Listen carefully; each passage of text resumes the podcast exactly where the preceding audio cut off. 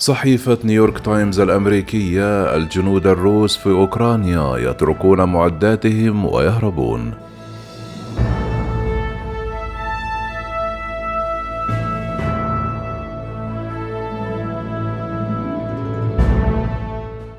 بلغت خسائر الجيش الروسي في أوكرانيا نحو سبعة ألاف جنديا وهو عدد كبير من الجنود مقارنة بما خسرته الولايات المتحدة في حربها في العراق وأفغانستان مما أثر على الروح المعنوية للجنود بحسب تقرير لصحيفة نيويورك تايمز الأمريكية.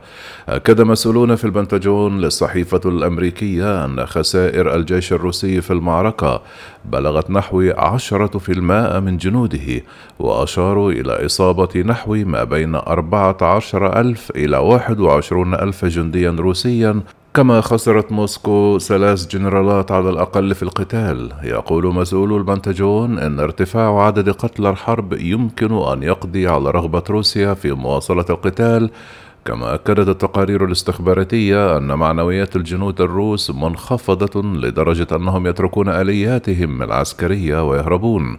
من ناحية أخرى أشار بعض المسؤولون الأمريكيون إلى أن أعداد القتلى من القوات الروسية غير دقيقة وقد تم تجميعها من خلال تحليل وسائل الإعلام الإخبارية. قالت إيفلين فاركاس كبيرة مسؤولي البنتاغون في روسيا وأوكرانيا خلال إدارة أوباما مثل هذه الخسائر تؤثر على الروح المعنوية للجنود وتماسك القوات خاصة وأن هؤلاء الجنود لا يفهمون سبب قتالهم. مع فوضى القوات البرية الروسية تطلع بوتين بشكل متزايد إلى السماء لمهاجمة المدن الأوكرانية والمباني السكنية والمستشفيات وحتى المدارس. يقول مسؤولون أن هذا القصف الجوي ساعد في التغطية على الأداء الضعيف للجيش الروسي على الأرض. وفي أواخر الأسبوع الماضي ذكرت مصادر إخبارية روسية أن بوتون وضع اثنين من كبار مسؤولي المخابرات تحت الإقامة الجبرية لتقديمهم معلومات استخباراتية ضعيفة قبل الغزو وفقا لأندري سولداتوف خبير في أجهزة الأمن الروسية.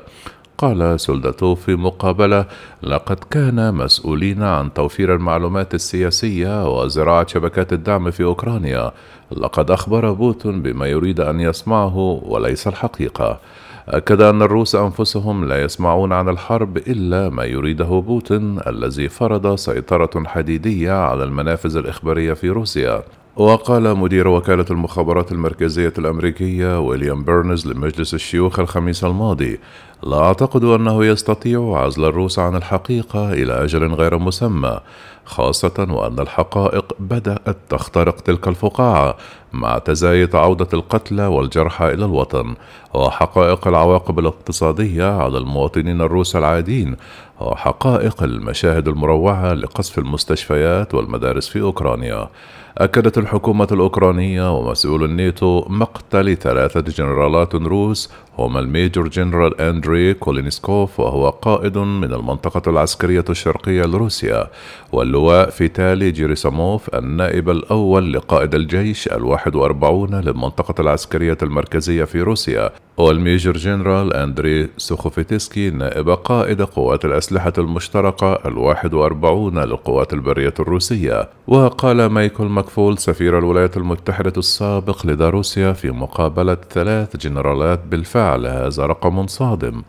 الأربعاء أفاد مسؤولون أوكرانيون بأن الجنرال الرابع الميجر جنرال أوليغ ميتياتيف قائد الفرقة 150 للبنادق الآلية قتل أيضا في المعركة. وأكد مسؤولون عسكريان أمريكيان أن العديد من الجنرالات الروس يتحدثون على هواتف وراديو غير آمنة. قال إن الأوكرانيون نجحوا في اختراق مكالمة أحد الجنرالات وحددوا موقعه وقتلوه مع طاقمه. لكن الخسائر الروسية كما يقول بعض المتخصصين العسكريين والمشرعين من غير المرجح أن تغير استراتيجية بوتين.